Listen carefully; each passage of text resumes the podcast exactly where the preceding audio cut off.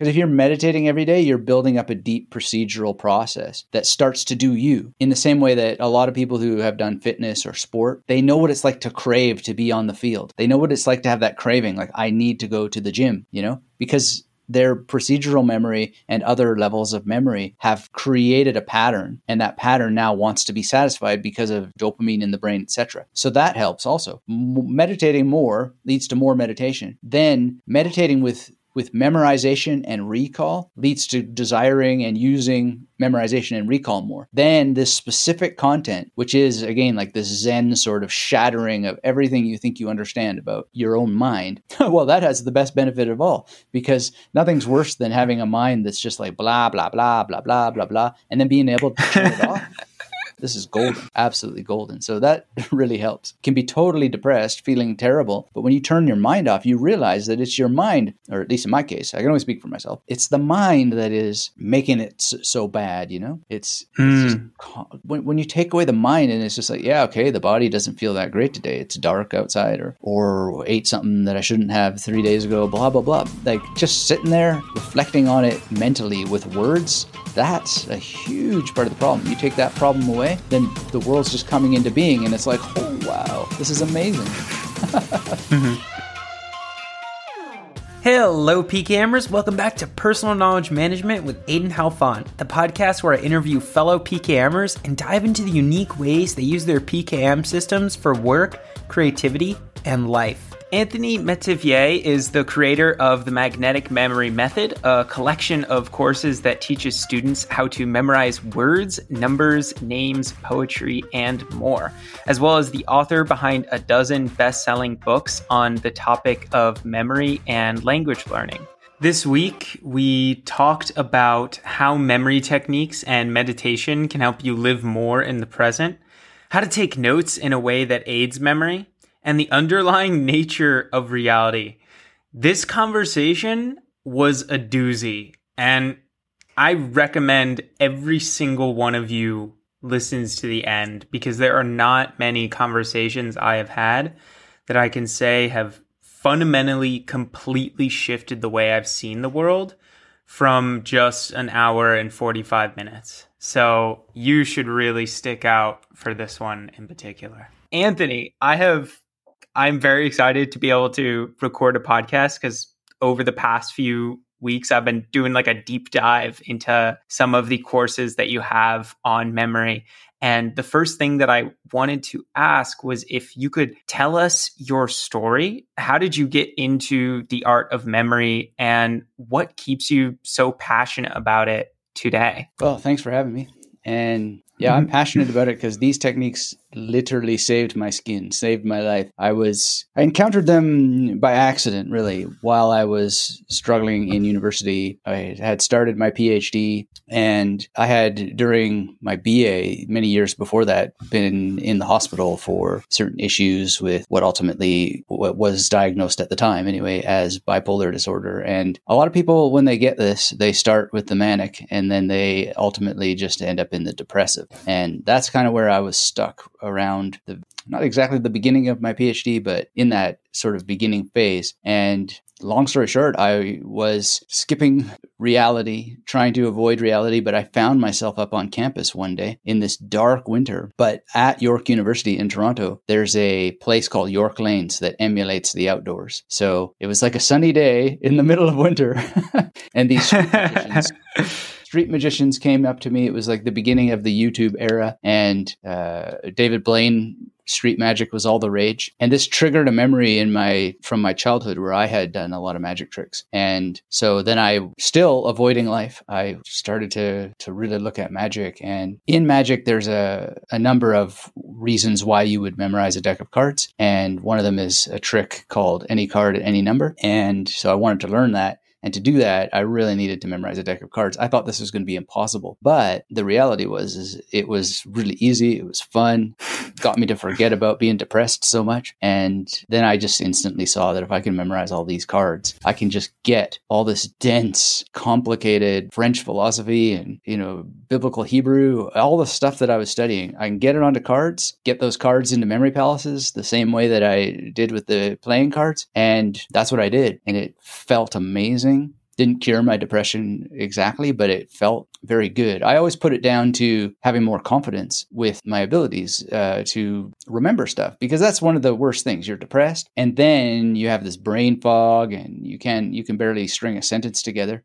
so you get more depressed. But here, I could have the depressive symptoms, but remember stuff. And so I always put this feeling better down to that sort of confidence boost. But mm. in the years hmm. since, I've discovered research that shows very positive outcomes for people who use memory palaces for resolving PTSD symptoms and depression symptoms and when I saw that, I was like, of course. So there's a lot of science reasons and terms that we could unpack about why that's happening that has to do with, you know, positive and negative ions flowing through the synapses of the brain and all that. but long story short, it worked. It saved my life. And I've just never stopped studying them, never stopped practicing memory techniques. And eventually I started to teach them. That caught on. And when I see other people getting similar results, even better results than I get, then that just keeps the passion going. So it's a it's a perfect mm. circle in in that sense. That's interesting. I I know one of the signs or, or like things that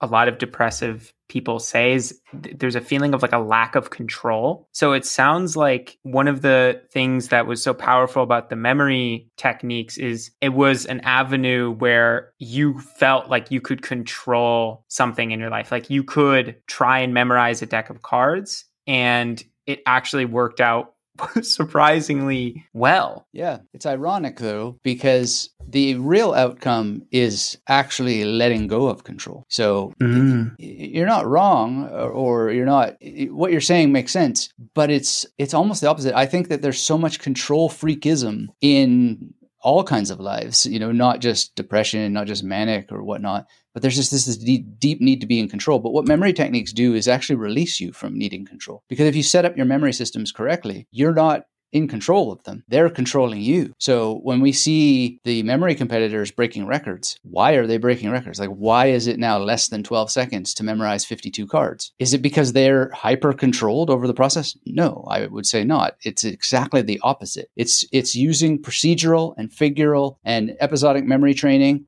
spatial memory training to release your control and have it happen to you at such a rate that you're just doing it, but it's doing you. So you may want to mm. unpack specifically how that all works. But in my also my experience, memory techniques are at their best when you get out of the way, when you're not in control of it at all. It's, it's mm. I'm glad that you I'm glad you clarified that because what that reminds me of is uh, a study I read recently about why expert chess players are so good at chess. Mm. And it's completely counterintuitive to what most people think, which is they associate chess with really high intelligence. But what they found in the study is people that are really, really good at chess actually aren't necessarily thinking as much as you would think in like speed chess.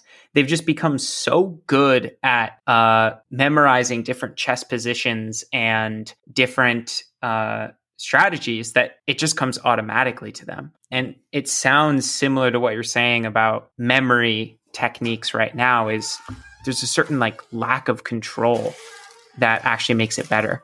Yeah, you surrender to it. it I think I know the study you're referring to, or I've read something very similar recently. The you see it in music also. So if you learn jazz or learn anything about jazz, I'm certainly not a, a jazz master, but I've taken jazz bass course and I, have played music most of my life. When you see these people like Alex Skolnick or somebody just riffing like crazy over a chord progression, so much of that is like what you just described with chess. It is knowing what key you're in, knowing all the possible positions that things can fall into on the fretboard and then just not really thinking about it too much and letting your fingers innovate and your you know your your picking fingers or how you use a plectrum to to just sort of innovate in a very constrained space. But you let go with the, what the drummer's doing. So you're you're you're allowing the music to follow the rules of the key signature that you're in and respond to whatever the drummer's doing, whatever the bass player is doing. And you're kind of just letting pre memorized riffs flow. So, mm. you know, you, you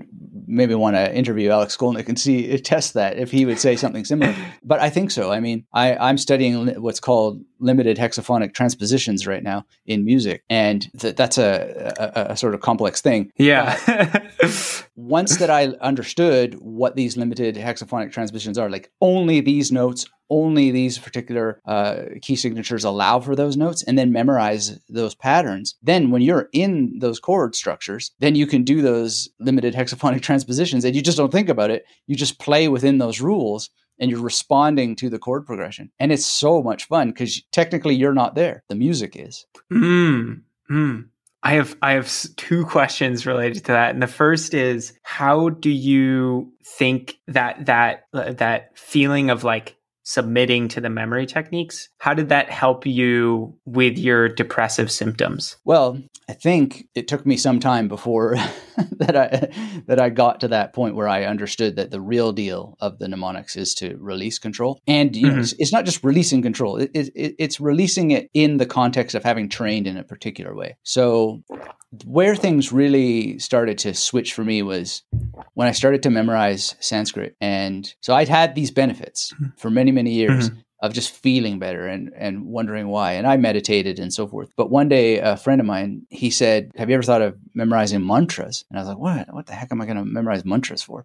You know, all this guru stuff, blah, blah, blah. And then he said, Yeah, that's what this guy, Gary Weber, said. Uh, you know, he wanted to find a secular way to do practices. I don't even know if this is true that Gary Weber said this, but anyway, so I read this book that my friend suggested by Gary Weber called Happiness Beyond Thought. Sure enough, it talks about memorizing these mantras. And uh, so I said, well, why not? You know, I know how to memorize stuff. So I memorized them. And the content of them really are these sort of Zen like koans, these weird statements that break what you think you, you know about reality. They break what you think you know about language. They break what you think you know about consciousness, etc. And continuing to work with these, then, well, a couple of things happen. First of all, you have an intellectual change of how you understand the nature of your own being right? Which is cool. That helps. And then you have procedural memory benefits. Because if you're meditating every day, you're building up a deep procedural process that starts to do you in the same way that a lot of people who have done fitness or sport, they know what it's like to crave to be on the field. They know what it's like to have that craving, like, I need to go to the gym, you know? Because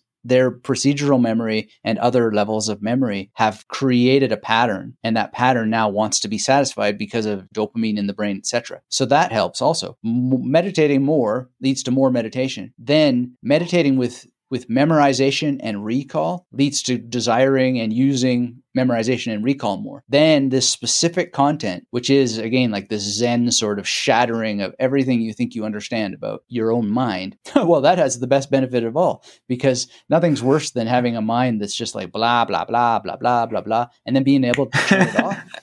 This is golden, absolutely golden. So that really helps. Can be totally depressed, feeling terrible, but when you turn your mind off, you realize that it's your mind, or at least in my case, I can only speak for myself. It's the mind that is making it so bad, you know? It's, mm. it's just, when, when you take away the mind and it's just like, yeah, okay, the body doesn't feel that great today. It's dark outside or, or ate something that I shouldn't have three days ago, blah, blah, blah. Like just sitting there reflecting on it mentally with words that's a huge part of the problem. You take that problem away, then the world's just coming into being, and it's like, oh, wow, this is amazing. mm-hmm. So it sounds like what you're saying is by memorizing mantras or uh, other things as it relates to medit- uh, to memorization, it literally changes the way that you see the world, the way that you think, which actually can help you in turn uh, create like more positive thinking habits that, and uh, like you just said, um, help you realize that sometimes it's really just the mind that make something into a problem rather than the objective thing in reality. Yeah, I would even say uh, not even positive thinking habits, just no thinking habits, right? Mm, because mm-hmm. po- a lot of positive thinking has poison in it, you know? Uh, it's so seductive and so easy to to have these positive thoughts that just cause you to fall on your face because there's no truth in them, you know. Uh, so I, I, I, I tend to go careful and and light on the affirmations.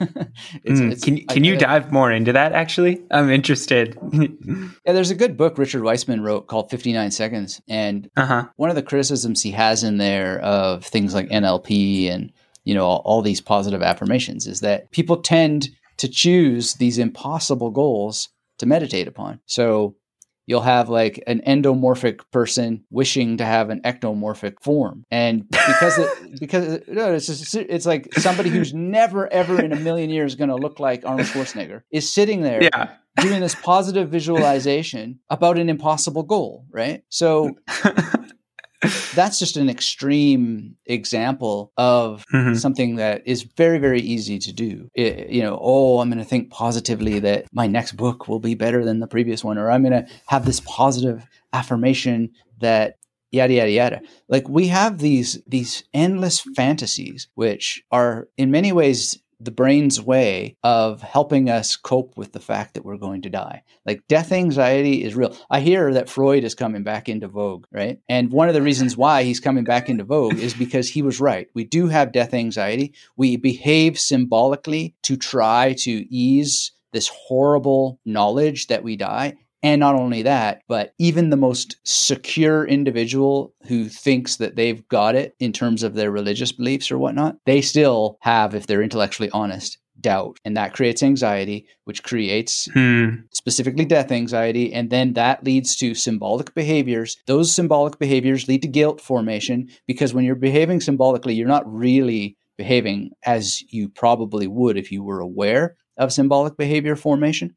And so, like, you could just really, really see that positive affirmation, positive thought, and so forth is usually no, I shouldn't say usually, but more often than one would like, it is leading you into the prison you're trying to escape. So no thought is just the the goal, at least for me. And I would encourage lots of people to get into this because it is the freedom that I mean I've gone through psychoanalysis. It's, it's one reason why I can speak about Freud uh, in in even more depth than we already have. It is um, so clear that that the the psychoanalytic outcomes that you used to be able to get were beyond positive, beyond negative. Uh, this is why Freud th- worried that people would think that he uh, had stolen all his ideas from Nietzsche because they're they're mm-hmm. they're in Nietzsche. I mean, Nietzsche wrote Beyond Good and Evil, and mm-hmm. in fact, Nietzsche refers to spiritual traditions um, that use Zen koans. Like he refers, he he names Advaita Vedanta specifically, and he says, "You guys think you have woken up? You haven't even understood the first thing about waking up, you know, because."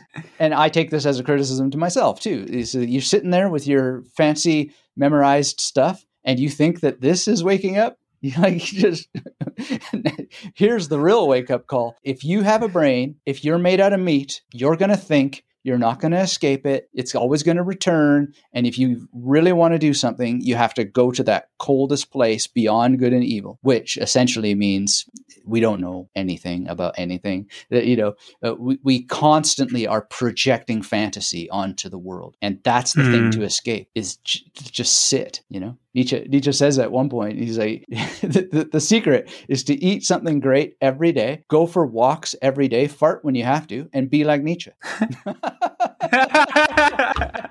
that, that last line.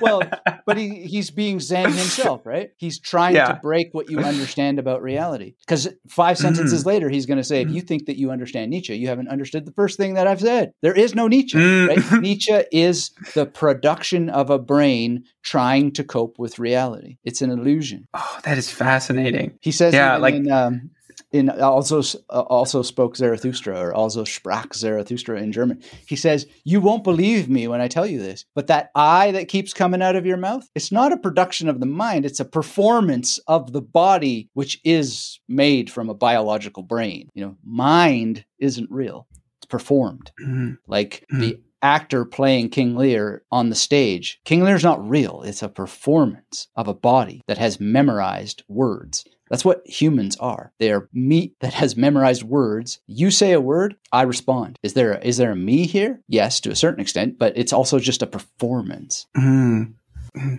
Oh, okay. I have so many questions based off that. First thing that I wanted to say is uh, I thought you're talking about the positive thinking. Totally agree now that you say that. Like as as much as I wish and meditate on getting a Nobel Prize, uh, it's not going to happen.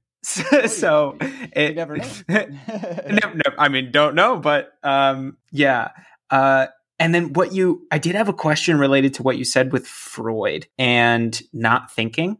One of the things I understand about Freud's theory is how much the subconscious uh, has an effect on how we act in the world. And so I wanted to ask with what you were saying about like cultivating an ability to just not think being very important. How do you do that if your subconscious has the tendency to just bring stuff up out of nowhere, kind of almost to like no will of your own. Yeah, because you don't have will of your own.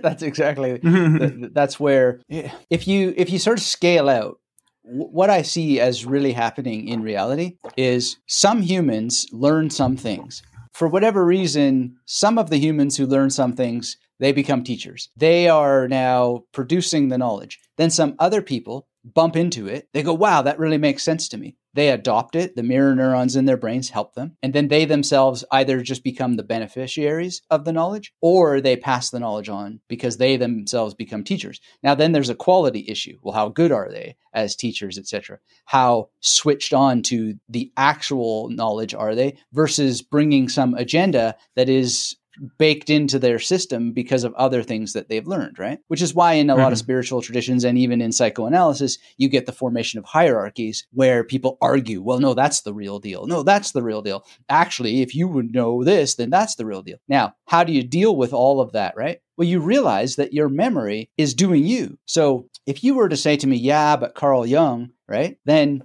I'm going to say, again, I'm just going to have my unconscious or my memory become conscious and I'll say, yeah, but you know, Carl Jung and then da, da, da, and then we go back and forth and then we add in Adler and all that sort of stuff, right? Well, this is just stuff coming up from our minds. But I think the most direct answer to your question is if you feel attracted to controlling your mind, so to speak, which it means not controlling your mind, then what you're looking at is actually conditioning the physical brain. So mm. this is this is where I think the difference really comes in. We're not really talking about the mind. We're talking about a physical brain and we're talking about conditioning it. So Freud, he he cooked up this stuff, the superego, the ego and the id. These I think these things got taken too seriously. They're a diagram of basically what he saw as a mechanistic process, a plumbing, a model of plumbing. And like Robert Langs is one of the great innovators of what Freud was saying. And I would highly recommend looking that guy up. He's not the guy who writes books about origami, uh, who's another Robert Langs. Search Robert Langs and psychoanalysis. Robert Langs thought that probably these mechanisms, they're not it's not that there's really a super ego and an id and an ego. It's that there's probably something like a a, uh, a virus catcher so the unconscious mind is a filter, and things are coming in that threaten the ego. So they're filtered into the unconscious, right? And then later, if you're in a situation, the unconscious may help you positively when some new thing comes up because uh, you're having just a conversation or whatever, or it may help you negatively because it's trying to protect you from death anxiety, right? So what psychoanalysis was trying to do was to help you see yourself involved in that process, to experience unconscious filtering and that would happen by the analyst pointing out, or the a- a- analyst, better said, pointing out to the analysand or the patient that, hey, you're projecting on me now, or you're repressing something, or you're rejecting this obvious truth, or what have you. Your unconscious mind is causing you to filter this. So they're experiencing the mechanism in real time. Now, if you were to memorize a bunch of Sanskrit, you're essentially doing the same thing to yourself. You're conditioning your brain, not in a psychoanalytic setting over many, many months, where the, the psychoanalyst is constantly pointing out to you the actual process by which you your your unconscious mind causes you to filter stuff out that you find threatening and causes you to project things that help you protect yourself from threats. You're just doing this on your own uh, by memorizing certain material, but you're also physically conditioning the brain. So in a in, in a perfect world, you get to do both, which I was able to do: with psychoanalysis and this recommended practice that uh, Gary Weber put together, but he himself is just getting it from other sources. But I think that the actual mm, uh, physical activity and the outcomes are very, very similar. I just think that the uh, memory meditation stuff is is supercharged but I don't I don't get to to really lay down the law on that because I did have the benefit of both. You know. Mm, anyway, does that mm. help answer the question? Uh, it, it's a. I, I think it did. I think what I'm going to try and summarize what you said, and you tell me if I got it right. I think what you're saying is we when we're thinking about Freud's theory have a tendency to see like mind and brain but the thing is when when you condition yourself with certain memory uh, when you condition yourself you are literally changing the physical brain. And that is how different thoughts end up coming up into conscious um, and or thoughts, uh, experiences in the world get filtered into the unconscious. It's your your physical brain is the thing doing that. It's not like some Mm. Yeah, exactly. other And entity.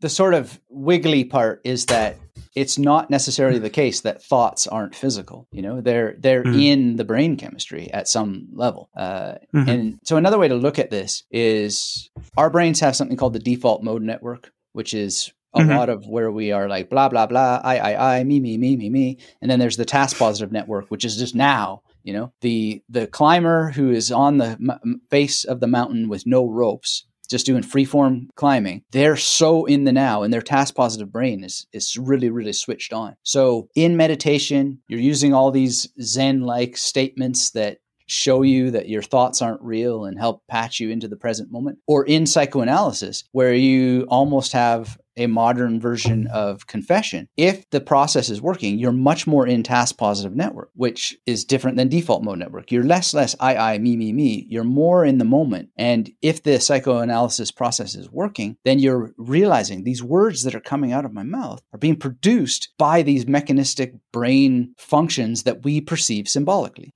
or that we perceive as being real, more real than they are. Like, oh, my dad, you know, did this and that means that. Well, this is the brain interpreting things. It's creating thoughts that are have a feedback loop that create not just misery but more thoughts thoughts about the misery. It's a pump. It, it is plumbing right? That's what that's how i understand the freudian thing. So how do you escape it? You start to observe that the plumbing is doing you. You're perf- it's making you perform all of this production. And the sewage just keeps growing and growing and growing until you figure out how to clear it out and then ideally not introduce new sewage. Or if new sewage am- uh, appears which it almost certainly will you know because you are a meat tube that has a brain then you have a, a better way of dealing with it and flushing it out cleaning it out as soon as you can. So that's basically what the memorization process can do for you as well is it creates this task positive network state that you're in much more often than default mode network which is why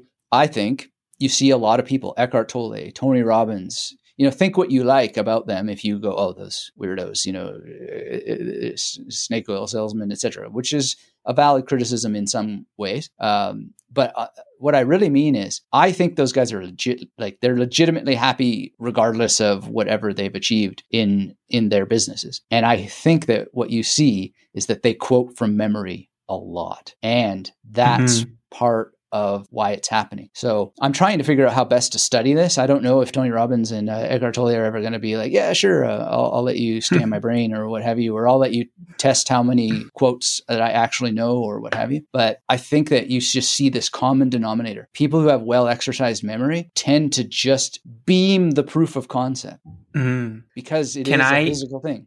Yeah. Okay. I think what it is you're saying is if you have a very good memory and you're able to get away from the default mode network by by really like being present in a lot of uh, different aspects of life, you're able to oh, how do I how do I say this?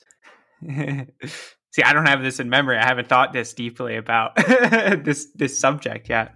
Can you Well- say what you just said about about like being able to turn off those uh, uh, habitual thoughts that just come up all the time in different words? Sure. It's like putting on a stoplight and then actually having the stoplight work. So, you know, Mm. Eckhart Tolle, uh, I think the book is called Stillness Speaks. Right on the first page, he Mhm. says, What we're talking about is beyond name and form. So, you need to put the stoplight on and you need the stoplight to work. So, how do you do that? And my best answer, having had those experiences, is from memorizing some stuff and letting those memorized mantras play out to the point that they condition me so that when so if we've got good virus running a tape through the body when bad virus comes good virus just eats the bad virus almost before bad virus has a chance to get why am i saying good virus bad virus well one of the things that horrifies humans is the rela- realization that we are a virus we are a cancer right we are eating this planet, you know, and I don't want to get into like all the politics about that, but there's just no doubt about it. Mm. Um, Julia Kristeva has a great book called Powers of Horror. Uh, and in that book, she's she goes deep into like biblical texts, the ancient Hebrew texts and so forth, and shows how so much of that stuff is humans dealing with the fact that they are the monster. You know, we realize that we are we are monstrous, and we have to we have to come up with symbolic behaviors that help us deal with it. And the real issue in society that we have is that some people are aware of this game and others are not. They're, as we say, they're in the dream. They're in the matrix. You know, they they haven't woken up. They're asleep. right. And when you wake up, the first thing that you deal with is the reality that, as happens in the Matrix, the real is a desert. Morpheus says, Welcome to the desert of the real, right? The destruction is already here. We know the planet is either going to be absorbed by the explosion of our sun or the sun's going to burn out and then we, we, we die from cold. Like, we don't know which is it, but we know that something like that's going to happen, right? So, mm. yeah, get rid of thoughts, enjoy this incredibly strange and wonderful sensation of what it's like to to have a body, to be a body and start to learn that something is performing you. You have a language. That language has infected you. Which language? Usually the one that your parents spoke, right? Mm. If it had been that you were born in Japan, you'd be speaking Japanese. If you were born here, you'd be speaking that, right? Maybe you spoke multiple languages because those multiple languages were around you. Then you would have insight that languages are really more similar than they are different when it comes to deep structure and surface structure. So now you just have this problem that you are the perpetrator of the language. Not only are you here to spread your DNA, but you're also here to spread your culture, your language, and all that stuff. And so much of the great teachings is be very, very careful, very, very selective about how you play that game because the game is playing you. And if you can get your foot in the door, you can reduce how the game is playing you. You can reduce how the language virus causes you to say and spread the garbage that didn't work for other people, but they still spray it, maybe it does work. Maybe that's their strategy, right? But you don't necessarily have to be caught up in it because their outcomes don't have to be your outcomes. You might want different outcomes. So you get more of the good thought viruses. And then when the bad ones come, the good ones just eat them up almost as fast as they can come in. Mm, catches, mm. you got to keep practicing. It's not like uh, forget it and set it. You know, if you don't keep practicing, then you will forget these uh, wonderful new ways of thinking about things. Mm. It, it it almost sounds like part of the magic of what it is you're saying is by ingraining these thought patterns as soon as a negative thought or a negative uh, you you see something negative come into consciousness, it's almost automatic the dispersal of that thing. You don't let it affect you like it might have if you didn't have that uh, automatic ability to do that. And one of the questions I wanted to ask off of that is I believe, correct me if I'm wrong, but I believe our relationship with memory throughout thousands and thousands of years ago, we saw memory as much more important. Um, almost synonymous with intelligence. And for instance, like the ancient Greeks, I believe, saw it as synonymous with intelligence. Whereas now it seems like memory is completely not seen as as important as it once was. How do you think first of all why do you think that is and also how do you think that that might be that might play into what it is we're talking about uh, in terms of being able to protect yourself from those negative things that come into consciousness. This is a really deep one. I don't know how deep down the rabbit hole we want to go, but I think you can play this in different ways. So, the memory situation we find ourselves in now is that memory is not really sufficient to the cause. The word memory, it doesn't really describe it, does, it doesn't have the same descriptive power. So, when we're talking about memory, we're thinking, okay, so human memory and we can offload so much to our devices now. So, are we more fit or less fit? And that has a contextual answer right? So if you're working for a corporation and you want to be the top job t- person or what have you, or you know, be the CEO one day, or all this kind of stuff, right? If you want those outcomes, then it may be in that context that you need a superior memory on the spot because you're going to have a lot of business meetings it really helps to know everybody's name, to know details of their family because you're doing the schmoozing. You know, it's like, hey, how's Janet and little Timmy and Tom? You know, like being able to do that with with some mental and verbal dexterity is really really useful in that context. But there may be other people who are in a different field and they don't need that kind of verbal dexterity. So memory might mean a different thing for them.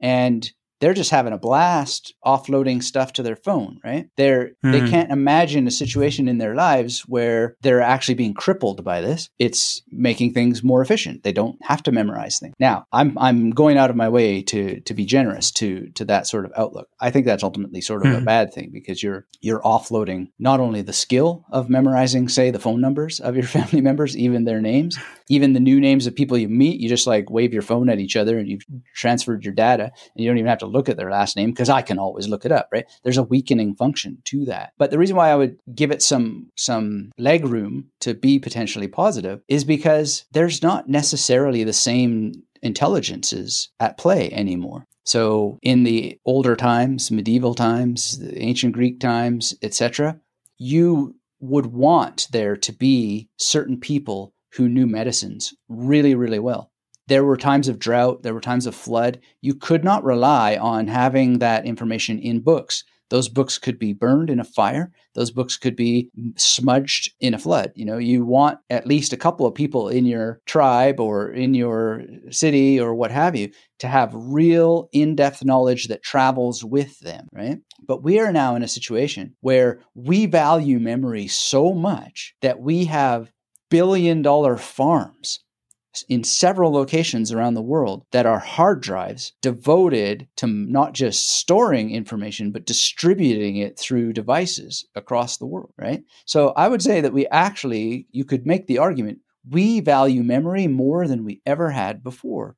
We just now have mm. a different mm. relationship to it. And we have a situation where the word memory doesn't mean the same thing anymore. So I would never want to land on good, bad, or the other thing. But what I would say is that you do have a physical brain. As long as you have a physical brain, it is going to be like any muscle in your body. Its fitness is going to be relative to the exercise that you give it. So if you want to be able to operate in multiple contexts, land on your feet, perform at your absolute best, then you have every reason to want to have a fit memory, a fit brain, and uh, you don't have to not enjoy contemporary technology, but you should just like anything, go in caution of it and you know situate it well, integrate it in your life relative to your goals as far as you can see into the future, which I don't think any amongst us can can claim to have a a, a time machine to to predict. It'd be very bad to predict um, that can lead you astray. But just be open to what's possible, but also realize that you know anything you do digitally risks digital amnesia in the same way that not reading books risks digital amnesia. I mean, you're just not getting the fitness. So yeah, I think it's a very, very nuanced answer. And I just, I can't see any other way than landing on our, val- the, the way we value memory is way more and not less. It's just different. Wow, that is such an interesting answer because before I asked that question, I was totally part of the camp of we value memory less than we ever have. And now you've made me really think about the the idea that it's not that we value memory less, it's that our relationship with memory is just entirely different. And one of the avenues I think would be interesting to go on based on that is uh, this is how I'll frame it when writing was first introduced in ancient Greece, I remember uh, Plato was one of the first to say, like, oh, this is terrible. It's going to make us very forgetful. Nobody's going to cultivate their memories anymore because it allows us to offload our thoughts into the world. So we don't need to store it in memory. Mm. So, with that understanding and how easy it is to take notes now by writing in a digital note taking app or offloading our tasks onto a to-do list or in a calendar. How would how might people think about how they should take notes with an understanding of how note taking affects our memories well, it's interesting that you mentioned Plato because Plato has Socrates say that, but that's not Plato's position. If you read, mm, I think it's the mm-hmm. fourth level, I think it's the fourth letter and maybe the seventh letter, he is talking about the importance of how he wants these texts that he wrote, you know, to be preserved so that they might be useful. So he, he also puts this primacy on the available technology to help us remember mm. what, what he said, right? And what's the available tool? It's writing. So it's Socrates, his character, Socrates, or his characterization of Socrates. And what he's doing there is philosophy. He's doing that sort of Zen koan thing. Disrupt mm. everything you think you know, think about it differently. And, you know, ideally what what Plato is talking about in his letters that accompany or, or that he wrote to be read after his death and so forth um, to help people situate the dialogues is that you think about these things. You don't necessarily agree with Socrates. It's a dialectic, it's a dialogue with those things. So that's something really always important with Plato, uh, uh above all, and any philosopher, because he wasn't the only philosopher who wrote dialogues. Um, anytime you're reading a dia- dialogues from different philosophers, always keep in mind that they are not necessarily even reflected uh, as mm. having their their their their say. They're often trying to have different ideas processed in the brain of the reader. Um, okay, so now to note taking, I think that each person should take some time in their life to just take a deep dive into note taking, what it is, what's their goal, and then just contend with the science. Are you going to be a science driven person or are you going to be a convenience driven person? Because all the science that we have right now suggests that you want to get your hands involved and you want to do it on paper. And there's just a lot of people who don't care. They want the convenience of the apps and so forth. And I'm going to just say, well, that's your that's your position go for it you know see where you land i don't know you could land perfectly well because again it's that context you might be in a context where that actually does work for you to just have Notion or uh, Evernote used to be a thing. I never hear of Evernote anymore, but you know that's part of the problem with the digital stuff. It's like, well, this this is the flavor of the day. This software is the thing. Then the next software comes, convinces a bunch of people that it's the real deal, and then that's the only software you hear about forever and ever. You know, and then oh, now it's this new software and all this sort of stuff. Yeah, that's that's interesting and that's potentially cool because some people just love software. Cool. I mean, but for me, I go in caution of all that stuff precisely because of the ongoing platform changes. This I'm going to I'm going to allow some some company that may go out of business, that may have updates I don't like to be the portal to all the notes that I've taken? I don't think so. So if mm-hmm. I'm going to use those things, I'm going to have my information on paper cards that yes, fires can destroy them. Yes, water can uh, corrupt whatever this image is, but I can also photograph this and have the best of both worlds. And then it's in a photograph that can be imported into multiple devices if I want to use them. I don't use the devices, but just as an example. Um, plus, this makes it much easier to not cheat. So this helped me memorize the symbol in a non classical logic called dialetheism for totality, right? And what I mean by not cheating is there's no answer. Now, to get an answer, I have to solve the puzzle of what's going on in my memory palace. This totem pole, oh, that must mean totality, right? So if I have this in an app, the chances are that me as this weak little meat tube worm is going to be able to resist. oh, I don't know what that is. I better go look it up. Here's my information in the app, and it's just a couple clicks away to Google. Hell, I can even tell Siri, you know like that's weakening the skill i'm trying to train this i take my cards out with me i have no phone I just have them tucked into the book that I'm reading and I go or another book often, you know, because I've finished that book and now I'm putting this stuff into memory. And and this is assuming I'm just not using a raw memory palace. And I just ask myself, what the heck was that, right? Ah, that must be totality because that's a to- totem pole. So I'm obeying the laws of active recall, which is personalizing everything, using your hands for haptic memory benefits. There's variety because there's a variety of colors there. There's a variety of things that I'm memorizing.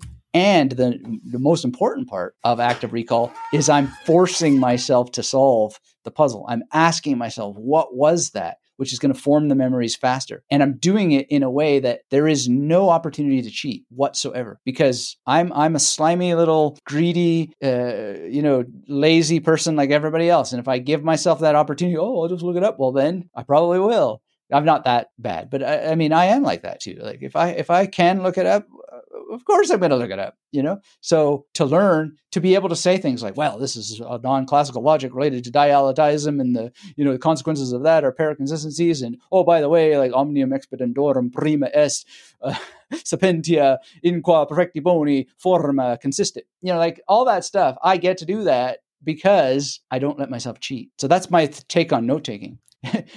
do, do do what you will. But that Latin that I just said there, omnia uh, expedendorum prima est sapientia in qua perfecti boni uh, uh, forma consistit. This means the most important thing of all to choose is wisdom first. Always choose wisdom because, and here's a reference to Plato, because in wisdom is the form of the good. Perfecti boni forma consistit. The consist, the, the, the form of good itself consists in the choice of wisdom above all things. If you think you're going to buck basic human biology, you're going to be the one who succeeds just doing it your way, cool. I'll, I'll support you, you know, but you, you, the world is going to test you and chances are you're going to be like the rest of us mere mortals and you're going to think you're going to wish that you had you had taken 6 months to study every kind of note-taking style under the sun split test them so that you know the difference of what happens to your mind when you do digital only versus having some print handwriting integration with multiple colors and all that sort of stuff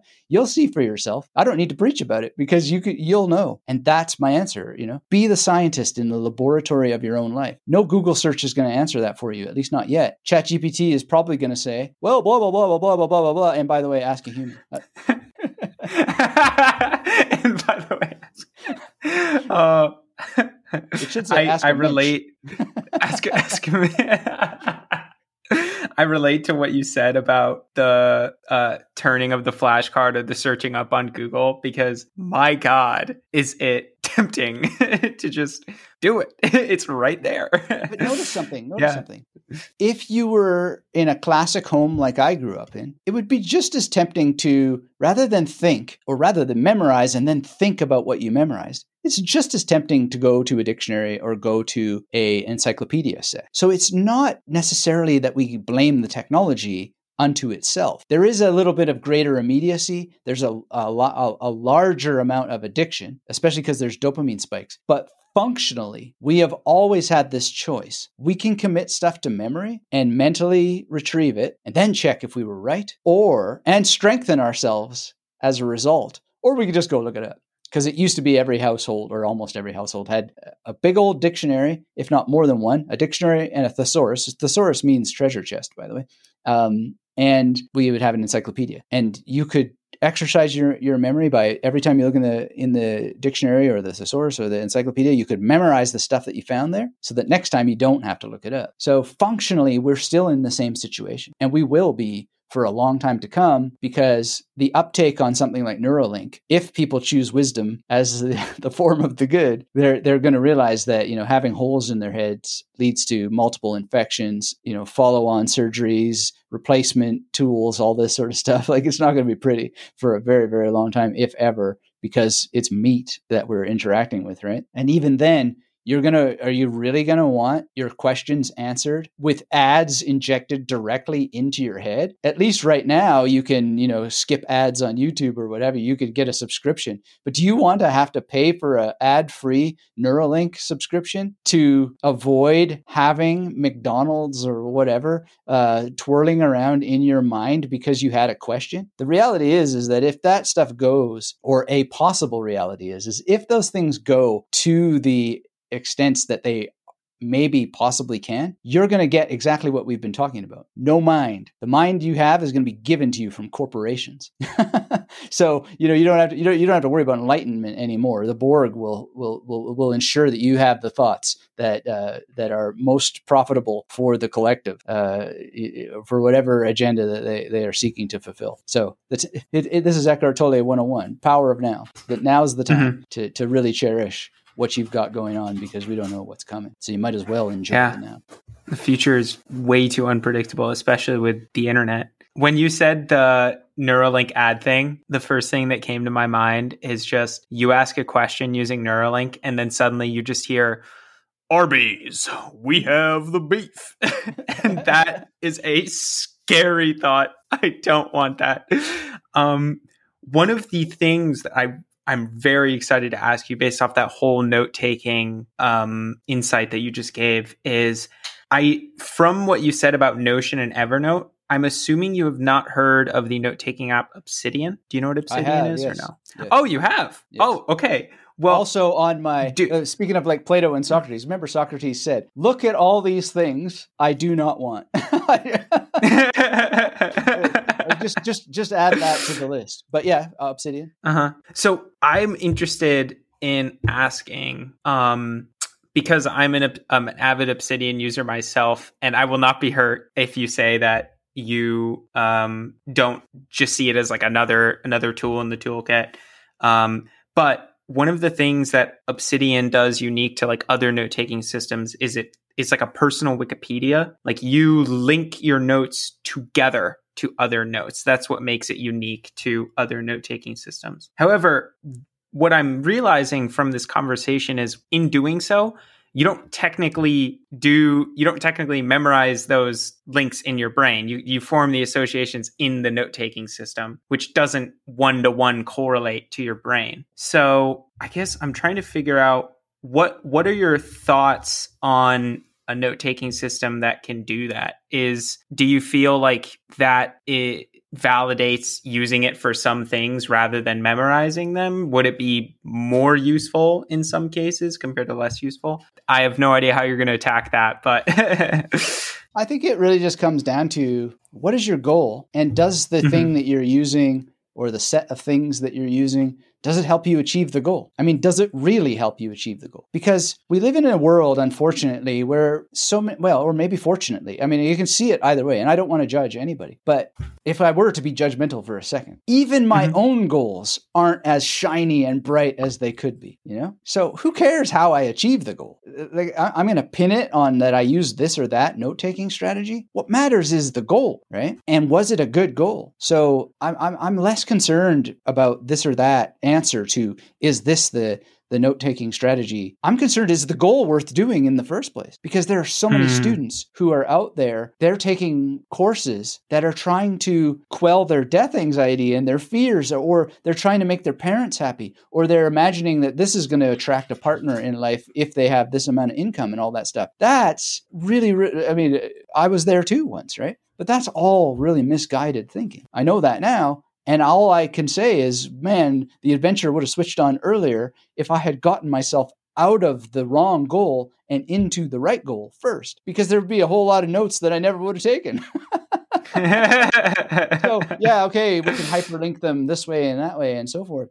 But let's look at it a different way. This mm-hmm. has no answer, as we noted, right? It mm-hmm. already mm-hmm. connects to the symbol for condition. It also connects to other symbols related to this. It connects to the fact that it's Graham Priest, who is my main guy that I read when it comes to the non classical logic known as dialetheism. Dialetheism already connects without some special extra step inside of an app to the fact that di means two. Aletheia is the ancient Greek word for truth. So dialetheism means two truths, right? Like it already connects. I don't need some special step. I use memory techniques. There is no step. There's nothing needed to be done. That's just all memory, right? So I would suggest then split test it, just like I suggested before. Spend some mm. time playing with this, that, and the other technology. Cool, it hyperlinks. Great, that's what the web does. Um, you know, and I don't mean to be cynical about that, but all that time that you're spent hyperlinking, split tested against a good six months or three months at least, ninety days, where all you do is practice the art of memory and just see how many links that you can build just on autopilot, right? Because memorizing one thing mm. can help you make associations naturally to all kinds of other things. And some of those things you'll use memory techniques for. Others just come free. That's why I call it the magnetic memory method, the work that I do, because it's just, it attracts more recall of so many more things when you establish one thing. What exact number? Well, it, it, it's beyond name and form. You know, it's like you don't necessarily know and you don't need to know because you're in flow, right? And you are in if you really go through the whole depth of what I'm teaching, you're in flow with an actual goal that has been tested, tested deeply, so that you're not trapped. I mean, uh, John Lee Dumas quoted this. Uh, I think it's maybe something he came up with. I don't know, but he said, "What does it matter what how fast you're going if it's in the wrong direction?" You know. um, so yeah, I, I, I think that it's it's possible to just have memory benefits from digital linking. But it's not the hill I'm willing to die on, and it's not the strategy I use. But by the same token, I sort of do use it in the sense that I have a website, I write about memory, and I have all kinds of links to all kinds of things. And sometimes I can tell you, yeah, I think I linked to the science of what have you on this or that page, right? But that mm-hmm. that's not a that's not a very solid thing. What what I want to be able to say is, hey, Tim Dalgleish, Dr. Tim Dalgleish published an article about the effects of using method of loci. He doesn't use the term memory palace, he uses the term method of loci. He is part of a team. And if you search those terms specifically, Tim Dalgleish and method of loci, you will find that. I memorized his name using standard mnemonics. I have linked his name, but I used my friend Gary Dalgleish to help me remember him, and my friend Tim, who hel- actually helps me on Magnetic Memory Method website. So sometimes I have to mm-hmm. catch myself and not call him Dr. Gary Dalgleish. But you know, the the whole thing is is that that's using the memory techniques. It is linked, but it's also linked on my site. But the actual link that I remember is the mnemonic link with a memory palace. Mm, mm. And that's the one I'm passionate about because it not only feels good, but if somehow uh, I don't use WordPress anymore for my website and now I use whatever, some other thing, right? It's not going to wipe out my memory. If all the links disappear and I have to redo it, I'm still going to remember that. I can do a site wide search, find all the references, and reestablish the link to his paper because I memorized it. Whereas there's lots of other things that I have vague memory of through these linking things, but they're not particularly useful memories, you know, in the same sense mm-hmm. of the word for word. That's his name. Specifically, he uses method of loci as a term. It's spelled L O C I. Look it up. You know, some people argue about the pronunciation, but they don't get into the granular details of the difference between Attic Greek and the Greek that was imported into, mm-hmm. you know, the uh, Latin speaking parts of Italy and blah blah blah. Anyway, so you can call it loci if you want, but I'm going to stick with loci.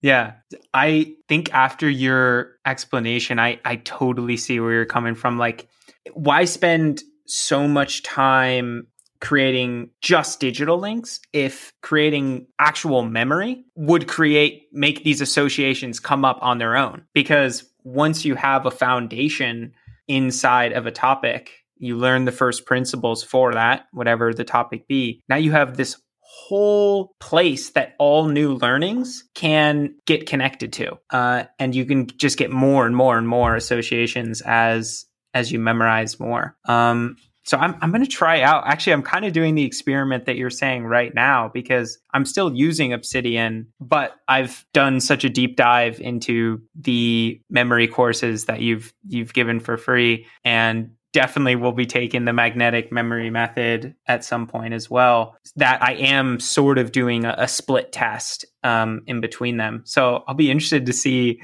uh, the results after like three months to six months. I mean, w- one thing I can tell you uh, that I've used the memory uh, methods for right now that has been working incredibly well is uh, memorizing impromptu stories. Uh, what I mean by that is I'm in a speech and debate team and one of the events that we have is impromptu. Uh, and in that, you go into a room, you get two random quotations from famous authors, could be Mark Twain, could be Einstein, anything. And you have to come up with a speech in two minutes and then give it in five. So you have to memorize a ton of stories and theories or whatever in order to give a good impromptu speech because there's no way you're going to be able to come up with a good speech in that short amount of time if you don't have a lot of, you know, good stories that you've memorized. So I have a memory palace of my childhood home with like 70 different images that associate with the the stories that I want to tell in impromptu and it has been honestly, I would almost describe it as like scary how effective it's been because this is like the first time I've really used a mind palace for a memory palace for doing something like this. And it yeah, I've I've memorized like 70 different stories in the span of like just a couple weeks. And I'm just like, what? like yeah. Yeah, that's incredible. Exciting. I mean it's it's it's a tremendously effective technique and all the more so for stories because stories have space in them or a lot of them do where you can imagine characters playing out certain things and then to do that you kind of have to have a space in mind. So you're already giving yourself a quasi memory palace from the get-go uh, mm-hmm. provided that there are you know these characters. I mean i i memorize these zen stories sometimes and the, the key thing is always to remember to, to, to think of where these people are. So, you know, a classic example is there was a monk, he was out for the day. He had a very, very modest little home. And when he came back, he caught a thief stealing his clothes. And when he encountered the thief in his home stealing his clothes, he said, Oh, you've forgotten some. And he started to take off the clothes that he was wearing. And the thief got freaked out and ran away. And the monk nonetheless took off his clothes symbolically, sat down in front of his house, looked up at the moon, saw how beautiful it was, and said, I wish I could have also given him the moon. Now, that actually has three locations. It has like the inside of the monk's hut, it has the door, and then it has him sitting outside looking at the moon. And I may have not even told that correctly, but you get the gist, you know, because it may be that the the thief when he was running away did take the clothes or something like that that actually would be a better more dramatic but nonetheless I, I, pause upon what are these locations and you know mm-hmm. typically mm-hmm. these zen stories about monks they're they, they they're very simple and you, you maybe don't need to do that but i do and it, it just really helps and, and, mm-hmm. and they're they're a lot of fun uh, but yeah they come with locations which are like memory palaces yeah i i totally agree the stories in particular have been for me the easier thing to start experimenting with memory palaces because you know they have actions the characters are already doing associated with them. You got a ready location. Um, i think the thing that has been much harder has been memorizing uh, numbers uh, with with the major system. Um, it's becoming more intuitive over time as i start to ingrain the images that I've associated with the numbers uh, into memory. Uh, but I'm still in the stages where, like, you know, I have to search up, like, oh, what, like, what image do I want for this again? And then I have to like actually realize, oh, that that's what I want to associate that number with. One of the questions I did want to ask you um, as well, based off of what you were saying earlier about when you memorize things, it forms a denser foundation that you can create new associations off of. Is how do you personally choose what it is you think is worth memorizing? And how do you prioritize what to memorize? Well, that's a good question. I like to collect a bunch of reasons why I'm doing something. So there's the old Simon Sinek start with why, which I always think is great, but also just too too thin. The soup is just too thin when there's only one Y. Or, you know, he, he obviously goes into more nuance than that, but just to, to, to sort of hmm. start uh, uh, the thing, it always just sounds like start with Y as is, is usually after the one Y. I like to have five Ys and I have five reasons why not. So I'm basically hmm. trying to talk myself out of doing the thing right? Mm-hmm. So that's really helpful. And then I also, depending on what the goal is, will sometimes use what's called the wrap technique. So wrap is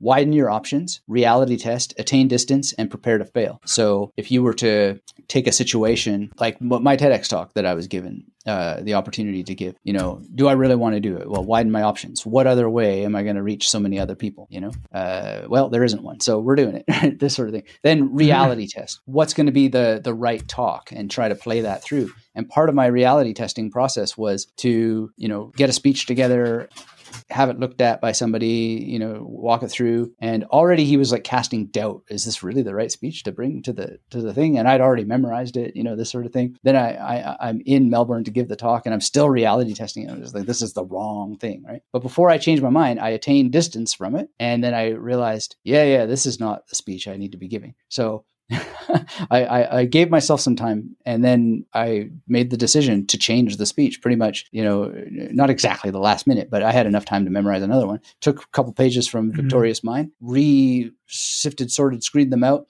recorded it, got it to my person that was helping me. He's like, this is the speech, you know. Uh, now I'm in a different town, so I memorize it. I'm walking around Melbourne to really get it deep in, and I prepare to fail right? Because I didn't tell anybody I was switching the speech or anything like that. Because this, this could cause trouble, etc. Go to the dress rehearsal, give the speech, go give the actual speech, and it's been wildly successful. So that's from a testing process. Even this morning, I was doing the wrap technique because I'm releasing a new book soon called Smarter.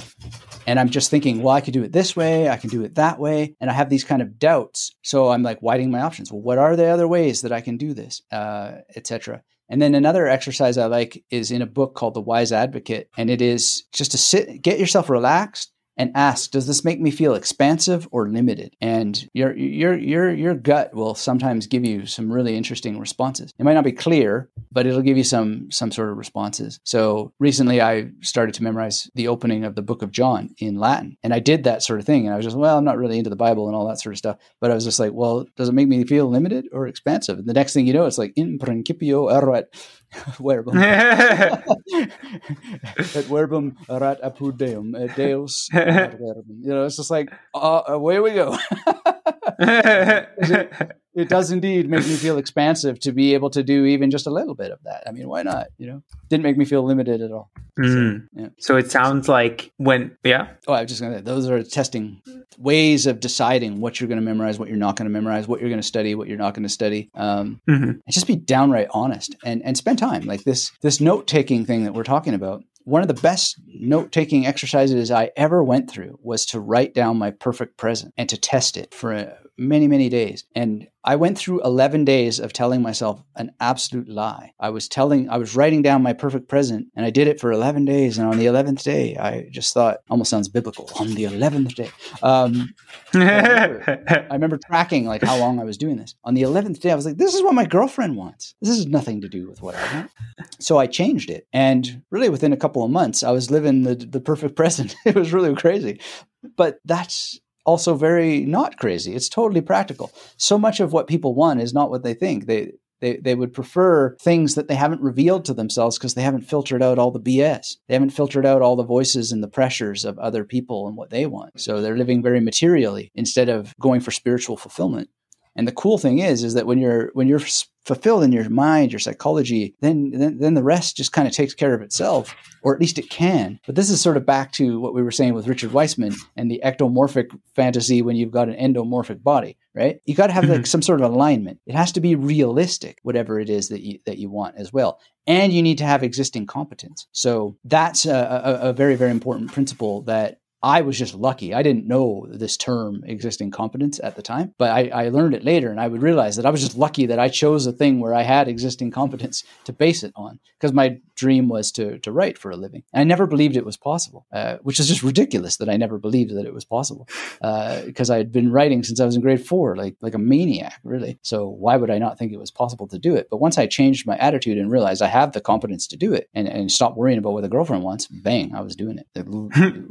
Three months from that time. I was I, I left the country. I was on the road in Germany with a band that I had played with before, and they invited me to go on tour, and I was totally funded from my from my writing. Wow can can you tell us what your perfect present was after the 11th day? Yes, it was very simple couple of sentences and it was basically that I am supported by my writing in a multiple so that I, you know, basically have some what they call fu money you know that you you're not gonna you're not gonna fall apart if if something bad happens which incidentally something terrible did happen in the early or at least a big threat that you know i, I was able to to to not go totally crazy over because uh, after the tour ended I w- wound up in spain with another girlfriend and Amazon emailed me and they said, Your books have duplicate content. We're going to take them down. And instead of panicking, I was able to email them back and say, Well, how to learn to memorize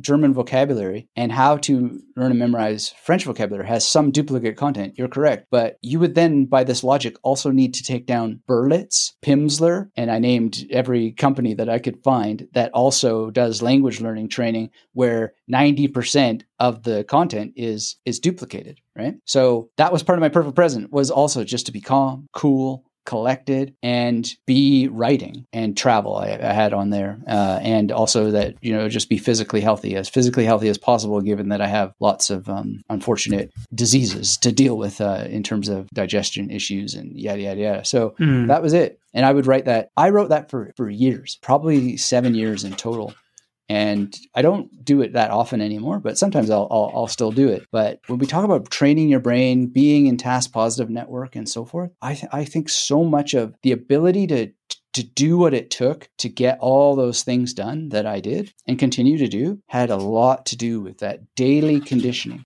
But in alignment with something that was true, that I truly wanted, that I had tested and that I had an I had a real true competence to do. What, what wasn't Hmm. like I was trying to have Schwarzenegger's body when my frame is more like Bruce Lee. It was just, and it wasn't trying to be Stephen King either. You know, it was just simply, Mhm. can we can we make this happen? And we Hmm. and I did. It sounds like the key difference between what you're saying you did with this perfect present and the positive thinking habits we were mentioning earlier being misleading at some points is you really hone down on not only a can i actually potentially do this but also you asked why and you asked why many times and it was something that you wanted to do Right, right. And in some sense, it's like that monk story. I mean, there's the thief that will take the shirt off your back, right? And you've Mhm. got to be willing to let them have it and try to give them the moon at the same time. Because that's Mhm. that's really what it takes to succeed. Maybe not in every business under the world, but uh, under the sun. But you you really have to have that kind of attitude that that doing what do sometimes doing what you want requires just giving everything and giving it willingly and peacefully. Uh, and also, you know, there's another story that that comes to mind that that is basically spoiler alert. The story basically means you know do the real thing, do the actual thing that's actually possible and needed to be done. So there's a monk who had his student with him in his hut for 20 years. They meditated every day. He tested the student left, right, and center, and he said, "Finally, you are enlightened." Go off, be merry, see ya.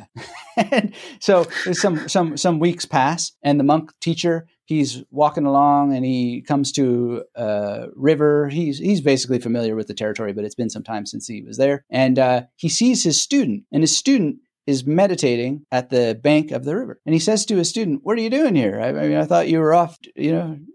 Going to be a teacher yourself or what have you? And the monk says, No, man, I'm sitting here meditating, building up my chi so I can walk across the river and go to that town over there. And the monk says, You fool! And he slaps him. He said, I taught you how to meditate for 20 years and you can't see that bridge over there?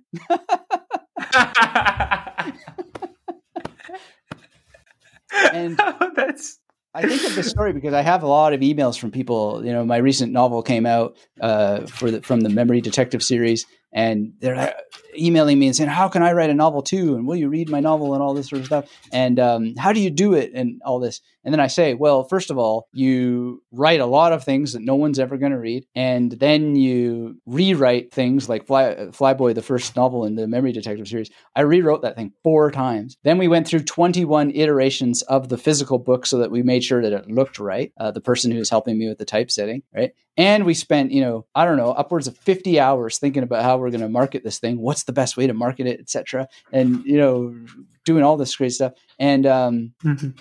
You know, I remember one guy just saying, "Oh, here I thought you were you were just going to you know help me get it up on Amazon," and it's just like it's that exact same situation. Here, I just told you exactly what to do and how to do it, and the bridge is right there. I mean, but you don't have the bridge.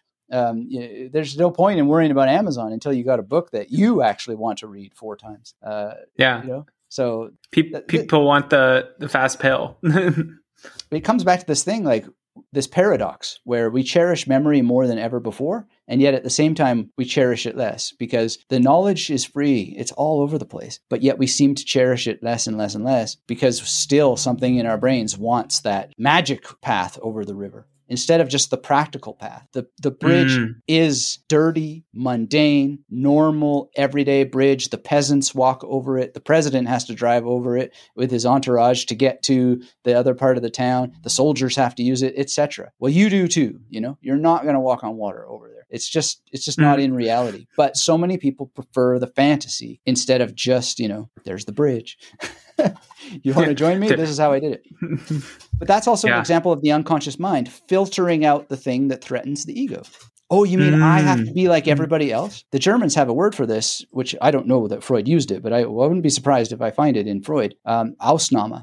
Ausnahme means exception, and uh, uh, Gambin, uh, he, I think that's his name. He uses this name, uh, this word, to talk about how people have the fantasy of being the exception to the rule. Ausnahme. Mm. Wunsch nach Ausnahme, maybe in German. I'm not sure. The wish to be the exception to the rule. And uh, it's just not going to happen. Like, maybe mathematically, every once in a while, there's a lottery winner, but it's so uncommon, you know? So, yeah, part of that is Mhm. part of that success is is just the success of being willing to be modest Mm-hmm. and enjoy the enjoy the journey and just be like, "Whoa, this is amazing! I actually get to do this." You know? Yeah. So- Enjoy the the 50 hours of of of research into how to market the book because That's there that's right. there is no And that's the thing Mhm. in in your testing. Do the thing that you would be you would happily fail. You would look back and say, "Oh well, at least I tried." Instead of later in life, you're just like, "Damn, I should have." You know,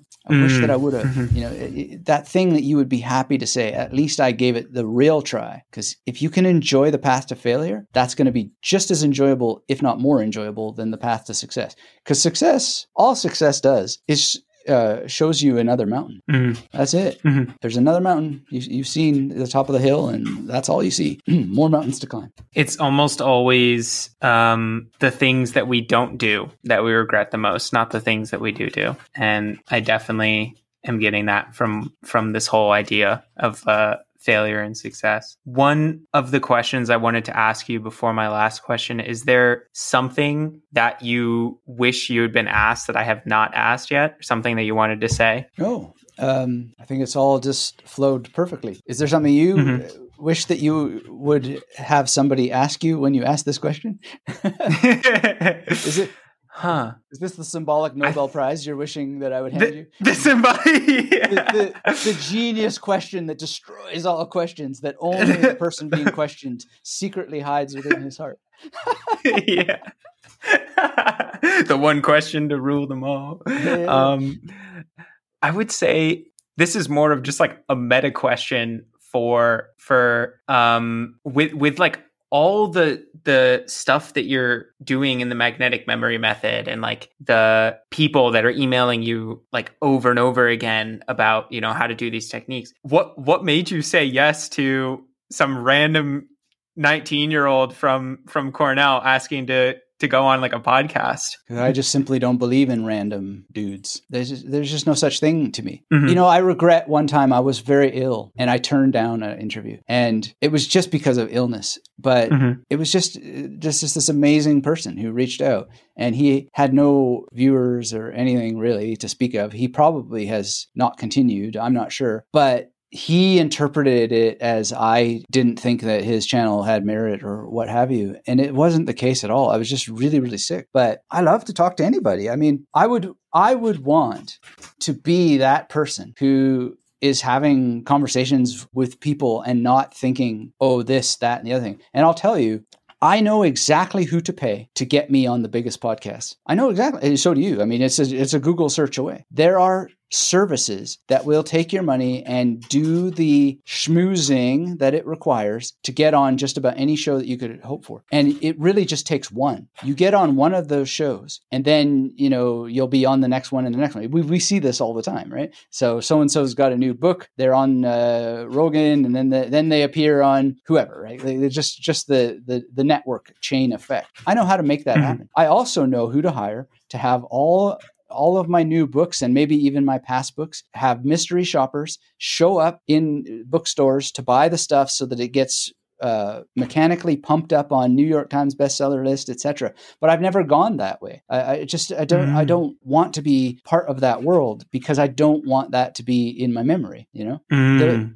Mhm. the the truth and the reality of it is is that nobody owns the memory palace technique. The knowledge flows through me. It flows through any teacher. And the sadness of it is is that people claim territorial stakes on on things that they have no territory to claim. And the internet has evolved to become this thing that allows for that if you can oil the or grease the right palms. And there may be some disruptions coming that return us back to the cool internet the way that it used to be, or it may be Mhm. that it gets worse. Or maybe it's a new mixture of things that nobody can anticipate. But I've gone out of my way to not take those opportunities. And certainly I have experimented with things like that here, there, and the other place, but it never felt good. And I don't want to be that person who's Mhm. who's who's thinking these these thoughts. But by the same token, I often think about the danger and the nastiness of of accusing or labeling other people for selling out because maybe they didn't. I don't know. Um, I do know factually that some people have done these things, so I'm, I'm, not, I'm not letting anybody off the hook, or I'm not like trying to do a 180 here. But I remember, I remember Green Day one day, uh, years ago, like being criticized for selling out, and somebody saying, "Yeah, but what if they actually really like playing that music?" You know, like what if being more quote unquote popular gives them joy? And it's just like, yeah, what if? You know, and anyway, I have a lot of like weird insights into these things because of the world that I've been in. And what my band that I was in in Germany, we had the opportunity to share the stage with some pretty big names for 6000 euro. Mm. and we said no we're not we're not going to have 15 minutes of fame because we can then say that we have toured because we were one night you know on the stage with some really big bands and maybe we ran into them in the back rooms and maybe we get a picture with them. You know it's just not worth it. Um, and yet it can be worth it you know it can. Mm. It, it's up to the mm. individual to decide. It's the same thing with the note taking on this app versus the paper. You've got to experiment. But I experimented just enough to know that that kind of buying my way in isn't isn't right for me. I. Mm. It's kind of like a weird thing but I think the I think there there must be this abundance of cool people who just were forgotten, you know, and that's just so amazing. Imagine imagine a, imagine that the, the, Buddhist wheel of karma is true, right? But not only do you have to escape the wheel of karma and not be reborn, but you have to be completely forgotten. Now, I'm going to fail at that probably because you know there's there's definitely a digital footprint that I've made. But I think that's a cool model to have while you're alive. To live in such mm. a way that you are just joyful that you'll everything you did, everything attached to your name is just gone. I think that that's just such a such an incredible thing, and um, that's that's why. I mean, I don't see yeah. you as just a random person. I see you as as a cool person who reached out and said, "Hey, I got this podcast. Would you like to record?" And you hadn't just done that right away. You know, you you you were asking questions and so forth, and you set the stage for a conversation beforehand and all that sort of stuff. So that's mm. not random to me at all. That's that's just cool. Yeah. Well, I am so grateful that you did so because there are a few conversations I can say I have entered one way and just exited a different thing entirely. Uh, and this is one of those. My last question Oh yeah. I was just gonna say that's that's a mental model yeah. to hold on to. If you think of the u- reality universe, the world as a pinball game with no player, really you want to bump into as many people as you can because if there is no free will and we are changed through contact with other people, the more opportunities you have to bump into people to have those conversations, the more you're going to change, you know, and mm.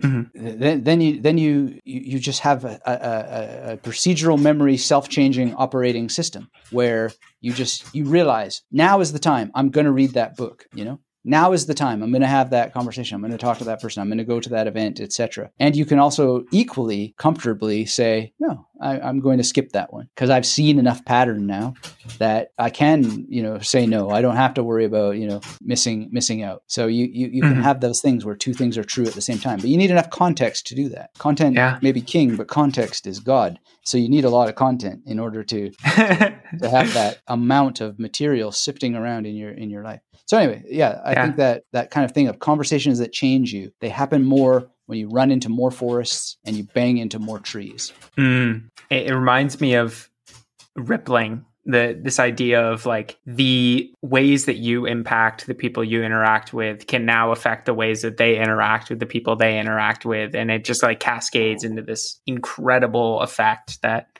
you can have much more influence than you thought you could. Yeah, my really just let it go, let it go, because it just builds the ego. You know, the, the, fractal butterfly effect. Oh, I said the word "it" on the podcast five weeks ago. That must be why so and so, you know, succeeded. No, I mean.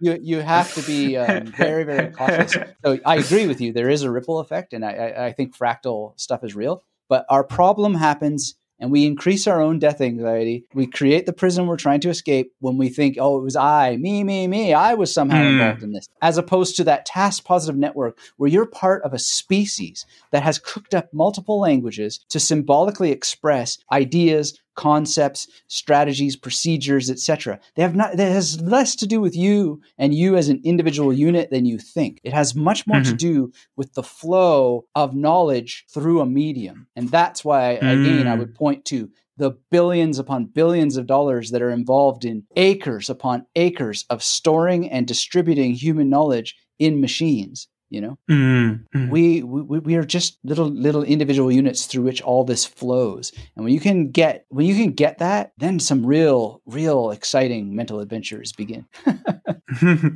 oh Or man, so it seems to me I'm gonna so have it to. seems to me I'm gonna have to contemplate that idea for a while. My my last question, uh, and this will be difficult considering the background that I see you're in with all these books on the shelves. What are three books that have resonated with you most?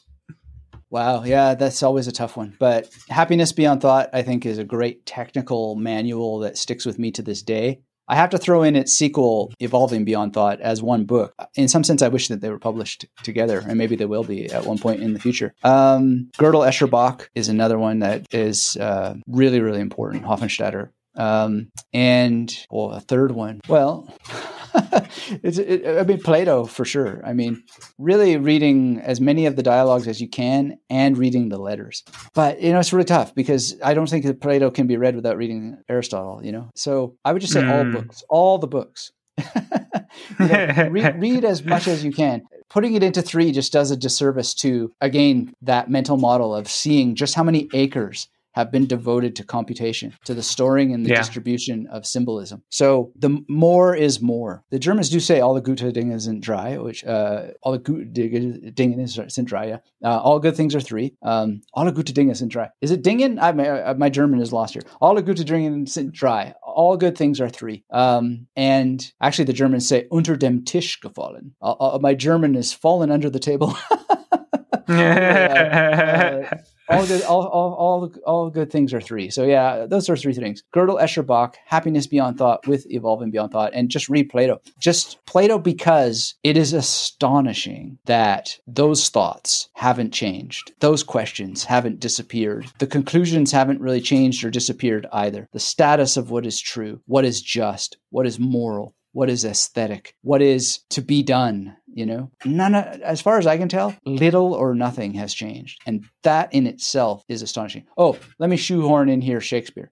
Because shakespeare is harold bloom argues that shakespeare is the moment where you start to see fictional characters change. So if you think about socrates right? Socrates never really changes. Oh sorry let me condition that. He says harold bloom that Shakespeare is when you see characters change inside of themselves because of themselves. So Socrates never changes. Uh, if Oedipus changes, he changes because an external event forces him to change, right? But if Hamlet changes, he changes because of a thing that happens inside of his mind. If Henry V Mm, changes. He happens mm-hmm. because of a thing that happens inside of his mind, which is why Henry V is so interesting. It starts, Oh, for a muse of fire that could ascend the brightest heaven of invention, kingdom for a stage, princes to act, and monarchs to behold our swelling scene. And that idea that monarchs, kings, and princes acting, and the kingdom itself, the scene is swelling, it's changing, it's vibrant, it's dynamic, and you're going to see Henry V change not because of external events, but because of his internal psychology causing him to change with respect to the external events. So, okay, there's four, five. I don't know. I, I don't know how you count this now. I refuse. I, I refuse your rules. Sorry. well, I think I think the the point you made in refusing the rule is very important, which is I always feel bad asking that question because th- th- there's obviously like some books that people have liked more than others that they've read, but it's ultimately does a disservice to the fact that there's just so so many so much incredible knowledge. Um, just read more books.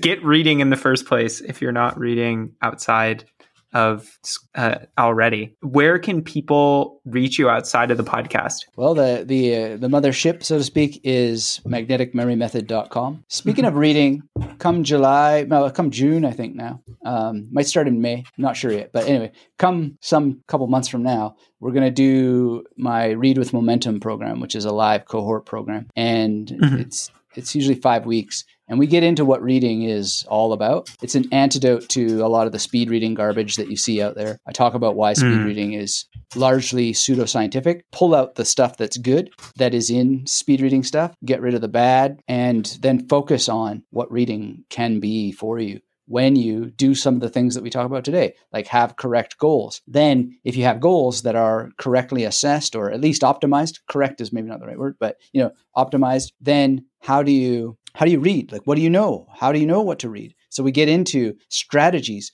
for finding the best possible reading. Then, how do you take one book and turn it into three books or five books so that one book multiplies in a way that creates a path that draws upon your existing competence as it creates new competence, but doesn't leave you falling flat on your face or uh, leaving you feeling unfulfilled or more confused. And, and, and one book can do that. I talk about what's called a cornucopia book, which is a term that I sort of came up with. At least I think I did. I don't know. But again, there is no me here, right? It's just like the word cornucopia exists. It's like the most perfect kind of thing that our ancestors cooked up to describe a, a, horn of plenty. And if you can find a horn of plenty book, it will give you enough to read for a, a good couple of months. And then I just basically talk about creating your own university for yourself because I never wanted university to end, uh, but I wasn't going to take another PhD. So, you know, I just recreated my own stuff. So anyway, that's all at magneticmemorymethod.com. And you'll be notified if you if you sign up there for the free course that you mentioned and mm-hmm. let the games begin because we do lots of things memory detective is this game a new game will come out eventually and uh, there's the all kinds of adventures with experiments and uh, great fun it would be lovely yeah. to have